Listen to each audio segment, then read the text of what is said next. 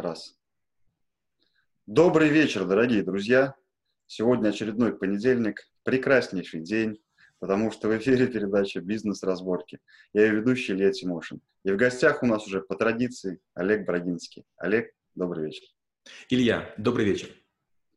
Ну, конечно же, вкратце всегда я говорю.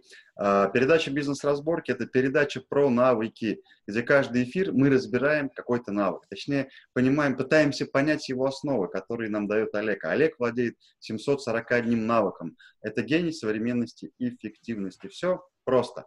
А, ну и, конечно же, сегодня будем грызть знания Олега, доставать из него очень интересную информацию. Говорят вот, что одного часа личного общения, точнее, один час личного общения заменяет недельную переписку. А, будем мы разбираться в тонкостях а, и результативности работы в команде. Поговорим про совещание. Олег, ну от вас уже традиционно определение данного навыка. Совещание – это организация общего пространства или реального, если у нас есть помещение, или виртуального, если мы находимся в разных часовых поясах, зонах, городах, территориях, для обсуждения а, вопросов, сформулированных в повестке. Все, все, все опять как всегда просто. Ладно, попробуем тогда дальше. А почему это навык и какой результат э, я получу после его освоения? А, есть несколько причин, по которым это навык. Во-первых, большинство людей не умеют проводить совещания, не знают формальностей, таких как повестка, ранняя рассылка, согласование вопросов, вынесение, обсуждение или снесение вопроса. Это раз. А второе – это то, что совещание э, очень часто возникает неподготовленно. Как мы говорили, если человек знает много навыков, умеет э, э, какие-то вопросы решать, то иногда совещание можно провести в голове. Вот как, скажем, если вы были начальником службы безопасности, логистом, а, отвечали за корпоративные продажи, за розничные, вы можете хорошенечко подумать и как будто вы в голове сменить несколько ролей. Есть такой метод, называется шляпа Дебано, в ходе которого вы вдруг понимаете, ага, это я могу решить сам, и выносить вопрос не стоит. Иногда это происходит, потому что люди пытаются снять с себя ответственность, то есть подменяют личную работу а, совещанием, на котором говорят, ребята, у меня проблема, помогите мне ее решить. Угу. Ну да, получается, что здесь... Тогда, ладно, сейчас я этот вопрос позже задам. Сейчас такой, какие навыки входят в фундамент, скажем так, вот этого навыка совещания? Большое количество. Во-первых, краткое формулирование. Для того, чтобы четко поставить вопрос, желательно э, использовать как можно меньше слов, но так, чтобы была все-таки соблюдена полнота. Во-вторых, протоколирование. Протоколирование создает возможность записывать очень четко, кто когда что говорил, как голосовал и так далее. А под протоколирование, естественно, идет стенография. Стенография — это умение записывать специальными сокращенными значками, учитывая не только сказанное, но и эмоции участников, и время, и, и другие параметры. Тогда объясните, пожалуйста, как у вас проходит обучение этого навыка? Ну, как, какой метод или алгоритм вы используете? Ну, во-первых, я говорю, что для обучения совещанию есть много уровней. Простейший уровень – это просто взять за основу какие-то правила. Например, совещание всегда проводится в один и тот же день недели, в одно и то же время, чтобы все привыкли, записали заранее себе в календарь и поставили на долгие недели. Это например, правило первое. Правило второе. Каждое совещание обязательно предваряет повестка дня. Повестка дня должна состоять, например, там, из 5-12 вопросов. Второе. А, повестки дня, каждый из вопросов обсуждается, например, не более пяти минут. И такого вопроса, как разное или нет, или он встречается крайне редко. А, третье. Когда обсуждается любой вопрос, все остальные молчат, то есть перепалок нет. Каждый говорит только в том случае, если есть что сказать. Пятое. Никто не перебивает докладчика или другого говорящего, иначе возникают ссоры, обиды, которые теряют время. Если в течение пяти минут, это шестое правило, например, если в течение пяти минут вопрос не обсужден, он сносится, и сносится не на следующее совещание, а на ближайшее свободное. То есть все участники должны понимать, что уже если пролетели, то пролетели серьезно. Седьмое правило.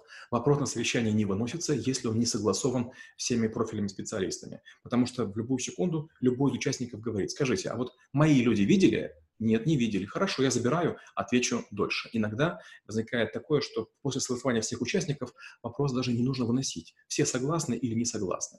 Правило а, восьмое. Никто не прерывается во время совещания. То есть никакие гаджеты, никакие э, телефоны, лаптопы категорически запрещены. То есть нет ни одной причины, по которой это происходит. Ну и так далее. Таких правил у меня большое количество. Это первый уровень. То есть несколько правил, там порядка 12-15, которые существенно улучшают совещание. Это А. Б – это более сложные вещи как вести дискуссию, как перехватывать управление, как строить коалиции, как разбивать коалиции, как, допустим, аргументировать, как манипуляции пресекать, как, допустим, какие-то сглаживать конфликты эмоциональные.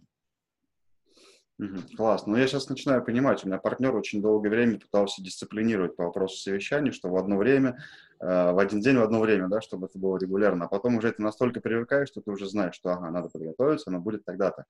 Классная штука. Так, окей. А какие виды совещаний вы можете, ну, точнее, на какие виды вы разделяете совещания? Ну, совещания я разделяю по степени важности. Например, есть совещания еженедельные. Это совещания, как правило, а, среднего менеджмента, которые проходят для того, чтобы скоординировать деятельность. Это основные совещания, которые бывают часто. Есть более низовые совещания, так называемые линейные совещания. Это когда начальник со своими подчиненными обсуждает текущую работу. Это несложная штука, более сложная. Это совещание, допустим, ежемесячное, это совещание топ-менеджмента, когда топ-менеджмент начинает думать, о чем же заниматься на очередной отрезок времени, скажем, там, очередные там 4 недели. Есть совещания более высокого уровня, скажем, квартальные. Это надзорные комитеты, это различные э, собрания акционеров, э, акционеров-частников, не совещания, которые проводятся для большого группы, группы людей, а вот как бы для тех акционеров, которые могут сами прийти и находятся недалеко от нашей территории или участвуют удаленно. И ежегодное собрание акционеров – это такие более серьезные вещи, где уже могут присутствовать миноритарии, их представители, большое количество людей, сложнейшие вопросы, э, серьезные обсуждения, там уже вопросы снести не получается. Хорошо, тогда вот такой вопрос. Э, совещание, ну, там, линейные или, ну, вот летучки оперативные, еженедельные вот эти. А, как, э, ну, как предприниматель такой, не, не большого ранга, как вы говорите, где много департаментов, а вот малый бизнес наш любимый. А, я владелец бизнеса, мне нужно проводить совещание. А, здесь такой вопрос. Какой алгоритм совещания здесь подходит для меня? Ну, смотрите, если у вас бизнес маленький, скажем, у вас до 10 человек, и вы видитесь почти каждый день, то, наверное, совещания вам не очень нужны. А, их желательно проводить как можно реже, иначе, знаете, возникает такое неприятное ощущение, как бы нас не очень много, мы вроде почти равные, да, вы всем платите, но мы почти равные, и поэтому излишняя формализация нас немножко убивает. Поэтому эти совещания должны быть мягкими, например, с чаепитием или с кофе, может быть, даже в ресторане, но желательно, конечно, в отдельной комнатке или вип-комнатке, или в отдельном закутке, чтобы, знаете, как будто бы с вашей стороны а, было такое, знаете, дополнительное уважение, мол, мы почти партнеры, поэтому я вас приглашаю в ресторан, там обсудим важнейшие вопросы. Вторая важная вещь – это, как правило, любой вопрос не тянуть до совещания, а все, что можно, как можно быстрее обсудить. Потому что если вдруг я начинаю какие-то резкие вещи говорить на общем совещании, я и себя ставлю в тяжелое положение, со мной будут спорить и обижаться, и другому человеку будет некомфортно. Он шел на обычную летучку, и вдруг ему значит, прилетает в лоб какая-то сложная штука. Э, третья вещь – это обязательно вести микропротоколы по одной и той же форме. Это может быть какой-то лист бумаги, это может быть какая-то таблица, но желательно, чтобы совещание состояло из двух частей. Первое – это кто что сделал, второе – у кого какие сложности. То есть не говорите, кто чего не сделал, а вот именно сложности. То есть любую сложность воспринимайте не как неисполнительность, а как э, немую просьбу о помощи. Угу. Такой вопрос сейчас возник. Ну, например, я в команде, в проекте, точнее, делаю что-то неправильно как э, руководитель, да? Ну, какие-то детали, может быть, я не заметил, не увидел. А, и как сделать так, чтобы команда не боялась об этом говорить, то есть чтобы была атмосфера вот этого доверия? Илья, вы знаете, это фундаментальный вопрос. Дело в том, что почти все люди не желают рассказывать о своих промахах. Это первая беда. А вторая беда, они искажают информацию для того, чтобы снизить собственную вину. И вот знаете, есть такая фраза, вот часто мамы говорят своим дочерям, доченька, если что-нибудь случится, я хочу быть первой, кому ты скажешь, то есть не бойся меня. Мы сначала проблему решим, а уж потом я тебе всыплю. Поэтому первая мне звони. То же самое, я думаю, надо делать и в бизнесе. Если вам честно скажет сотрудник, что случилось, возможно, окажется, что эта проблема есть, а вы не стоит. Вы скажете спасибо, что предупредил, будете серьезны, но тем не менее как бы, последствий не привидится. С другой стороны, вдруг есть серьезная ошибка по отношению к клиенту, партнеру, процессу или контролирующим органам, тогда, конечно, вы, как обладающий большей властью, должны помочь, посодействовать, но желательно не менять исполнителя. Знаете, как говорят, коней на переправе не меняют. Лучше вместе с исполнителем везде поехать и показать ему, как вы действуете. Не нужно рассказывать. А, нет ничего лучше, чем личный пример. Если человек понимает, как вы мыслите, что вы обычно делаете, он с благодарностью А обучается и Б перенимает вашу линию поведения. А скажите такой вопрос. А совещания вообще, они вот э, такого уровня, как э, еженедельно, они вообще нужны везде или не всегда? А, как я уже говорил, в том случае, если у вас не очень много проектов, они, наверное, даже бесполезны. Совещания нужны для того, чтобы регулярно встречаться с людьми, с которыми вам необходимо координировать свою деятельность. Например, я вот недавно вел проект с очень крупной компанией строительной, где одновременно возводится невероятно большое количество зданий. Им не очень нужно совещание. Почему? Потому что, во-первых, компания большая, у них постоянно есть какие-то горизонтальные связи, а, конференц-колы и так далее, то есть подразделения, близкие подразделения в разных городах взаимодействуют постоянно, это А. И Б, у них э, все управление построено на проекте. Получается, если возникает какая-то задержка или какая-то проблема, то в проекте тут же возникает там или задержка, или сдвиг, видно, что конфликт ресурсов. Получается, что говорит-то не о чем. То есть локальные задачи моментально всплывают, моментально заметны и решаются очень быстро. Совещание все-таки такая более горизонтальная вещь, более дисциплинирующая. Угу. Ну, тогда получается... Извините, извините, не... извините, я ошибся. Более вертикальная вещь, извините, я ошибся. Вертикально, да, показали вертикально. А, тогда вопрос такой.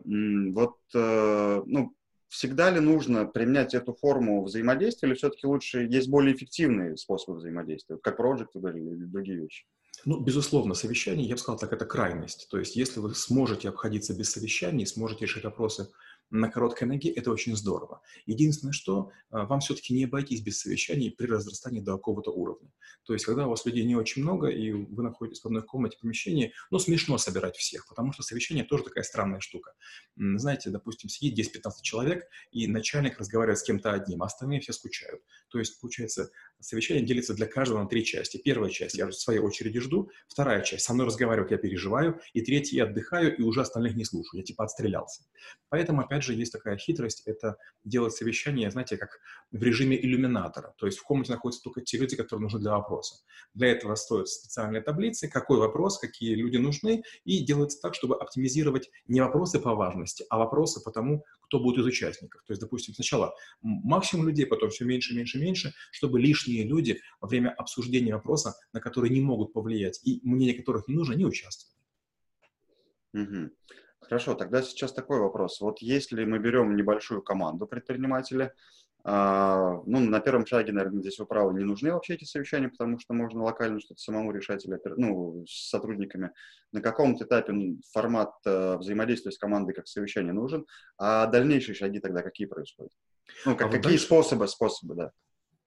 А вот дальше, когда компания становится все больше и больше, или бизнес сложнее и сложнее, добавляются территории, регионы, дивизионы, часовые пояса, страны и так далее, тут уже, конечно, возникает так называемое каскадирование. Получается система маленьких совещаний собирает информацию для больших совещаний и наоборот. Решение большого совещания потом каскадируется на малое совещание. А вот смотрит нас какой-то молодой предприниматель и говорит, слушайте, классная штука, совещание. Я и так не думал, потому что есть очень интересный ролик в сети, я сейчас вспомнил, когда человек просто показал, как он газует э, на мотоцикле, и показал другому, другой повернулся третьему, и в итоге до 20-го дошло, тут вообще непонятная вещь, показывал, не об этом речь была. Да, и это, в принципе, классная штука, когда, ну, опять же, есть несколько людей, чтобы все понимали об одном, о чем говорят, чтобы не, доходило так. Вот, и здесь человек, который не понимает и никогда не пользовался таком, в таком формате совещанием, как вы говорите, какие шаги ему нужно делать? Раз, два, три. Вот я услышал, классная штука, хочу у себя это внедрить. Дисциплина, это тоже классно, все. Вот ничего не понимаю, что, с чего мне начинать? Первое, нужно, к сожалению, начинать постановки цели. Вот скажем, если вы выходите из дома, как вы хотите вы этого или не хотите, вы должны решить, куда вы идете. Если вы в бассейн идете, вам нужна шапочка, шлепанцы и плавки. Если вы на лыжах кататься идете, вам нужны ботинки, перчатки и лыжные палки. То есть первое, для чего совещание, что вы хотите решить. Многие путают и думают, что совещание – это любой способ обсуждения. Не нужно так делать. Совещание – это такой орган, знаете, коллегиальный, который решения должен принимать. Есть много других форм общения, при которых мы делаем мозговые штурмы, делаем спринты, делаем какие-то дизайнерские какие-то э, обсуждения, процессные обсуждения, проектные обсуждения. Очень важно понять, а, цель, и, б, выяснить для себя формат. А, следующее – это состав участников. Потому что если, например, вы главный и всем команды раздаете, вам совещание не нужно. Совещание нужно в том случае, если у вас есть специалисты, превосходящие вас по квалификации в разных отраслях, это раз. И б, если у них есть хоть малейшая самостоятельность. То есть, если вы командуете, вам совещание не нужно. Следующее вам нужно понять, какие вопросы будут одноразовыми, однократными, а какие будут регулярными. Скажем, вряд ли нужно вносить на совещание вопрос о подготовке ежегодной бухгалтерской отчетности или ежеквартальной. Скорее всего, вам нужно с бухгалтером работать в рабочем режиме, все остальные не очень полезны. Или, например, а, сообщать всем, что, ребята, подайте вовремя документы бухгалтеру, но тоже глупо. Это не совещание, это широкое вещание. Вы сказали и ответа не ждете. Классно, хорошо. Получается, если у меня есть много разных специалистов и есть определенные задачи, то я обсуждаю, как их можно решить, чтобы другие тоже понимали, кто участвует в этом процессе.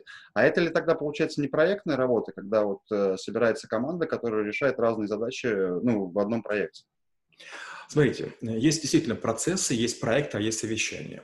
Процессы – это деятельность бесконечная. Они инициируются и действуют без окончания срока. А, как бы нет понимания, когда закончится.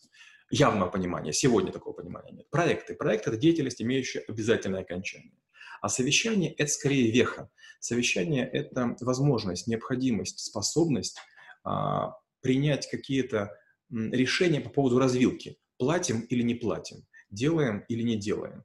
То есть какие-то очень важные вопросы, которые на уровне вот этих вот руководителей или на уровне вот этих участников надо прямо обсудить и явно принять решение, чтобы не было домысливаний. Вот было бы неплохо. Угу. Ну, то есть тогда получается, если мы ставим задачи в рамках проекта, как вы говорите, там дедлайн записали, вот это все, кто когда исполняет, кто что выполнил, это все-таки больше не совещание, какая-то рабочая, что ли, встреча получается? Конечно. Смотрите, вот часто говорят или думают, что совещание – это кто что сделал, а кто виноват, кому дать ресурсы и так далее. Вот это как раз проектная работа, она не требует совещания. Если есть человек, который является спонсором, а у которого есть деньги, бюджет, ресурсы, а, ну, можно в рабочем режиме к нему обращаться, опять же, в режиме один на один. Но вряд ли нужно всем слышать там о том, как айтишник выпрашивает себе сервер наверное, достаточно трех людей. Айтишник, который говорит, нужен сервер, э, другой начальник, которому этот сервер нужен для обычной своей деятельности, и владелец ресурсов, который будет как-то балансировать. Или меньше сервер купит, или вы арендуете его, или там давайте подумайте, можно как-нибудь ужмемся. Хорошо, тогда стандартные ошибки, которые люди дел, делают, думая, что они знают про совещание. Первая стандартная ошибка, мы уже про нее косвенно сказали, это назначать совещание в произвольное время. Многие начальники считают так. Если я приехал на, на работу, и мне надо, я в любую секунду дергаю кого угодно. Это категорически неправильно. Вы можете выделить, допустим, 2-3 дня в неделю, когда гипотетически возможны дополнительные совещания, кроме основного. Вот это можно сделать. Но нельзя требовать от людей, которые имеют высокую квалификацию и выполняют важную работу, чтобы они в любую секунду были на рабочем месте. Вдруг это ваш лучший продавец, вдруг это ваш лучший, не знаю, там, э, переговорщик, а вы требуете, чтобы они были на рабочем месте. Вы стреляете себе в ногу. Это первое. Второе – это начинать совещание с опозданием или заканчивать с опозданием. Все мы планируем свое время, и нет никаких оправданий а, по поводу того, что вы срываете какие-то встречи. А вдруг это встреча с клиентами, опять же, в интересах вашего бизнеса. Третье а, – ссориться на совещаниях или отношения выяснять. А, это плохой повод ждать момента, когда при начальнике мы значит, с вами выясним отношения и кто круче. Начальник кого-то поддержит. Это глупейшая вещь, опять же, нужно делать ее а, там, вдвоем, втроем. Зачем нужны для этого лишние люди? Четвертая ошибка, тоже мы про нее говорили, не согласовывать со всеми задействованными людьми или на кого повлияет решение. Потому что вы можете принять крутое решение, оно начнет исполняться, а потом через какое-то время поднимется волна, окажется, мы совершили много ошибок. Недовольные клиенты, потери, э, негатив в прессе. Ну и, наверное, пятое – это говорить лишние слова. Многие воспринимают совещание как возможность сказать «я нужен, я полезен». И вот э, если кто-то говорит даже лишнее «здравствуйте», лишнее «спасибо», к сожалению, это потеря времени. Есть такое понятие в проектной работе, как работы с фиксированной длительностью. Если есть, допустим, работы с фиксированным ресурсом, это хорошо. Допустим, у нас есть яма, которую нужно выкопать. Вы метр в сутки, я копаю метр в сутки. Вы один сделаете за 10 дней, а мы вдвоем сделаем за 5 дней, нас будет 10, мы сделаем за один день. А вот совещание — это умножитель, это фиксированная длительность. И вы сидите на совещании час, и я сижу час, а если пригласим 20 людей, то будем сидеть 22 часа суммарно. То есть больше участников не сокращает длину совещания. Угу. Вспомнилась интересная фраза, когда говорят, что э, на совещании долго решалось все, потому что перекуров было мало, да? А, вот вопрос такой, тоже сейчас вот начинаю, знаете, думать и вспоминать моменты в разных компаниях. Бывает, что вот совещания, они как-то для галочки, что ли, проводятся. Ну, то есть а, положено проводить совещания, они проводятся, а вот смысла как бы большинство участников этого не понимают. Вот здесь хотелось бы понять, если человек формально проводит такие совещания, то сотрудники, которые в нем участвуют, как до них ценность это донести. Потому что, скорее всего, здесь происходит так, что э, руководитель, он понимает, да, что это важно, есть ключевые задачи, а сотрудники считают это как для галочки, что это было. Вот коммуникация какая-то здесь нарушается. Вы абсолютно правы, и вы сами сказали, в чем проблема. Иногда многие начальники делают так. Они воспринимают совещание как политинформацию. То есть каждый человек по очереди им сообщает, что происходит. То есть все все знают, а ради одного начальника 20 человек по очереди сообщают, что происходит. Итак, первое, чтобы этого не было, надо, чтобы все подчиненные, допустим, там за сутки или за двое давали микроотчет какой-то простой форме, желательно в IT-системе, чтобы все оно как-то мэчилось. Опять же, очень важная штука. Например, как делал я? Я делал отчет исполнителя и отчет принимателя. Один говорит, мы ускорили систему таким-то образом, а второй говорит, а, а мы считаем на столько-то процентов. И теперь, получается, им за сутки нужно договориться, на сколько процентов они улучшились. Один говорит 200, второй 50. Конфликт моментален. Они тоже могут начать разговаривать. Зачем меня ждать? Итак, первое не превращать политинформацию. Второе, согласовывать вопросы на уровне отчетов. А третье, все вопросы, которые не требуют обсуждения, то есть они согласованы, сносить. Почти все люди будут благодарны, если совещание начинается в одно и то же время, но заканчивается как можно раньше. То есть зачем требовать именно час? А вдруг мы сделали за 40 минут, за 20, за 15? У меня был период, когда мы с коллегами э, соревновались, как можно быстрее мы проводим совещание. То есть мы старались их, а, отменять, когда все решено, вопросов нет. А второе, допустим, там, проводить за 5 минут. Хм. Ну, то есть, получается, вывод такой, что если есть возможность не проводить совещание, лучше не проводить. Да. Но знать, как это делается, необходимо понимать алгоритм. Абсолютно, потому что я говорю, на самом деле, в чем парадокс? Парадокс в том, что совещание во всех компаниях – это почти самое дорогое мероприятие.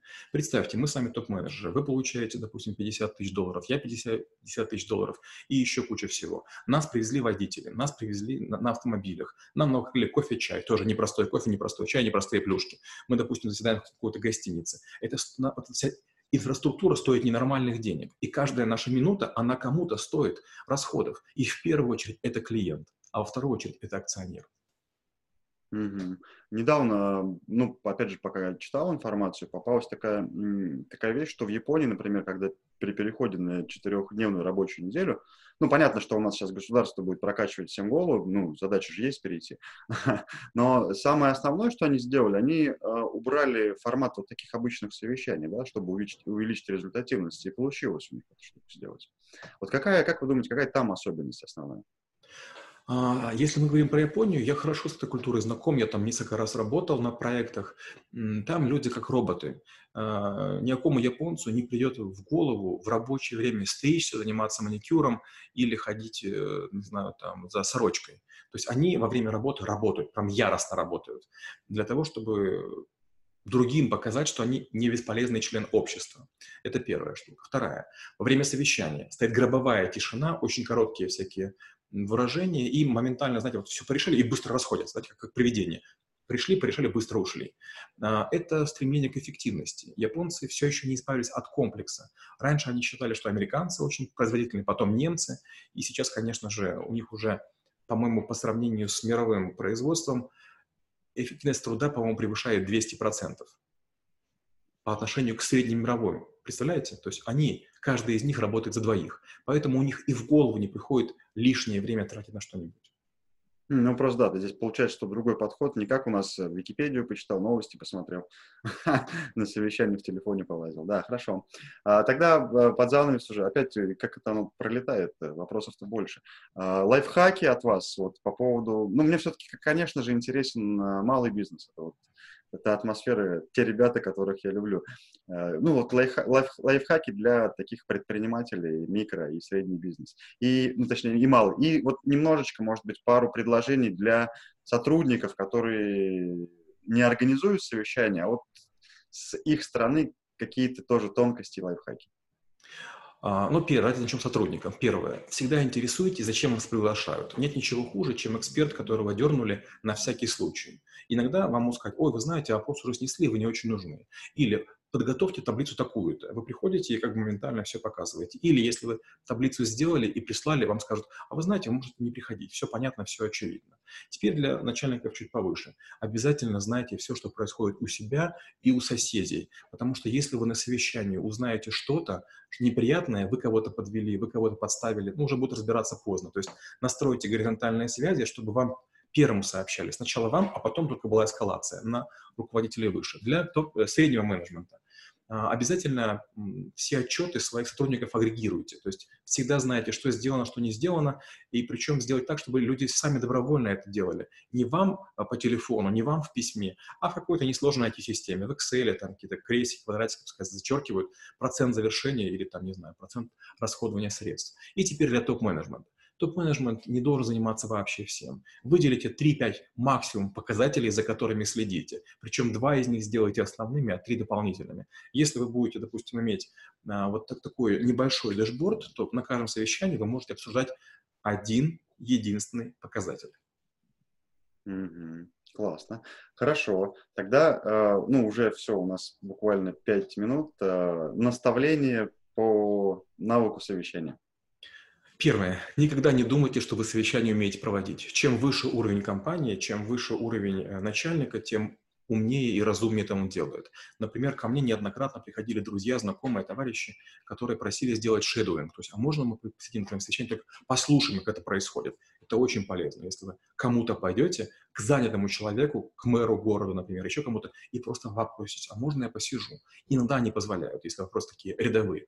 Вы вдруг увидите, как все быстро происходит, документы переносятся моментально, как подписи ставятся, как люди договариваются или не договариваются. А, следующее. Никогда не тяните время. Многие, многие думают так. Вот один отвечал там на вопросы минут пять, и я буду. Просто сделал или не сделал, или отчитаюсь позже. Иногда вы тем самым экономите время. Третье, как я уже говорил, за таймингом следите. Если можно, начинайте вовремя, заканчивайте вовремя и не, не делайте так, чтобы один вопрос наезжал на все остальные. Следующее совещание, очень важная штука, это не делите вопросы по важности. Кто первый вопрос на совещание подал, тот первый и идет. Почему? Потому что иногда очень важные вопросы подаются в последнюю секунду. И получается, что все обсудили какие-то мелочи, а важный вопрос времени нет. Ну и замечательно, его снесут, и постепенно люди поймут, что надо договариваться и местами меняться. То есть не, не делайте из своего секретаря или ассистента человека, который решает вопрос повестки. Только вы или, допустим, какой-то другой важный руководитель могут местами вопросы менять. А в целом, кто поставил по очереди, так оно и идет. Угу, классно. Ну да, ну и получается, что если какой-то важный вопрос, то, возможно, к следующему совещанию уже много деталей оперативно будут решены, и оно не понадобится. Да, интересно. Я, друзья, хочется вам сказать такую вещь классную, что на самом деле понял сегодня. Ну, если есть возможность не проводить совещание, лучше, да, не проводить, потому что, как говорил уже Олег, попробуйте поиграть совещание в разных ролях, и возможно, что очень много вещей можно решить более простым способом, не тратя время. И любое совещание — это, конечно же, трата ресурсов времени, средств, которые э, будете тратить на, ну, на организацию э, этих мероприятий. Вот, классно про совещание. Я еще думаю, что нужно будет со стороны э, сотрудников провести, потому что многие до конца не понимают ценность этих вещей, э, ну, не чувствуют себя э, механизм, да, я не храм строю там или дома, а кладу кирпич, просто человек не понимает общей картинки. Вот. Ну и, наверное, тоже здесь зависит от руководителя, как это донести. Олег, спасибо за очередной замечательный эфир. Хочется сказать, что, друзья, в школе Трабл-Шульцеров проводится обучение по каждому из навыков. А, и как сегодня сказано было, что можно научиться хотя бы простым базовым вещам. А уровень сложности будете повышать чуть-чуть позже, когда у вас будет уже много департаментов. Вот. Но, конечно же, станьте эффективнее с Олегом Бородинским, приходите в школу, изучайте навык совещания. А, конечно же, комитет наш любимый в торгово-промышленной палате по поддержке развитию малого и среднего предпринимательства. Вливайтесь, будьте в теме МСП. Ну и школа Elite Motion, где мы обучаем интернет-торговле. А, друзья, До новых встреч через неделю. Олег, спасибо за эфир. Илья, спасибо и до встречи через неделю. Чудес и волшебства.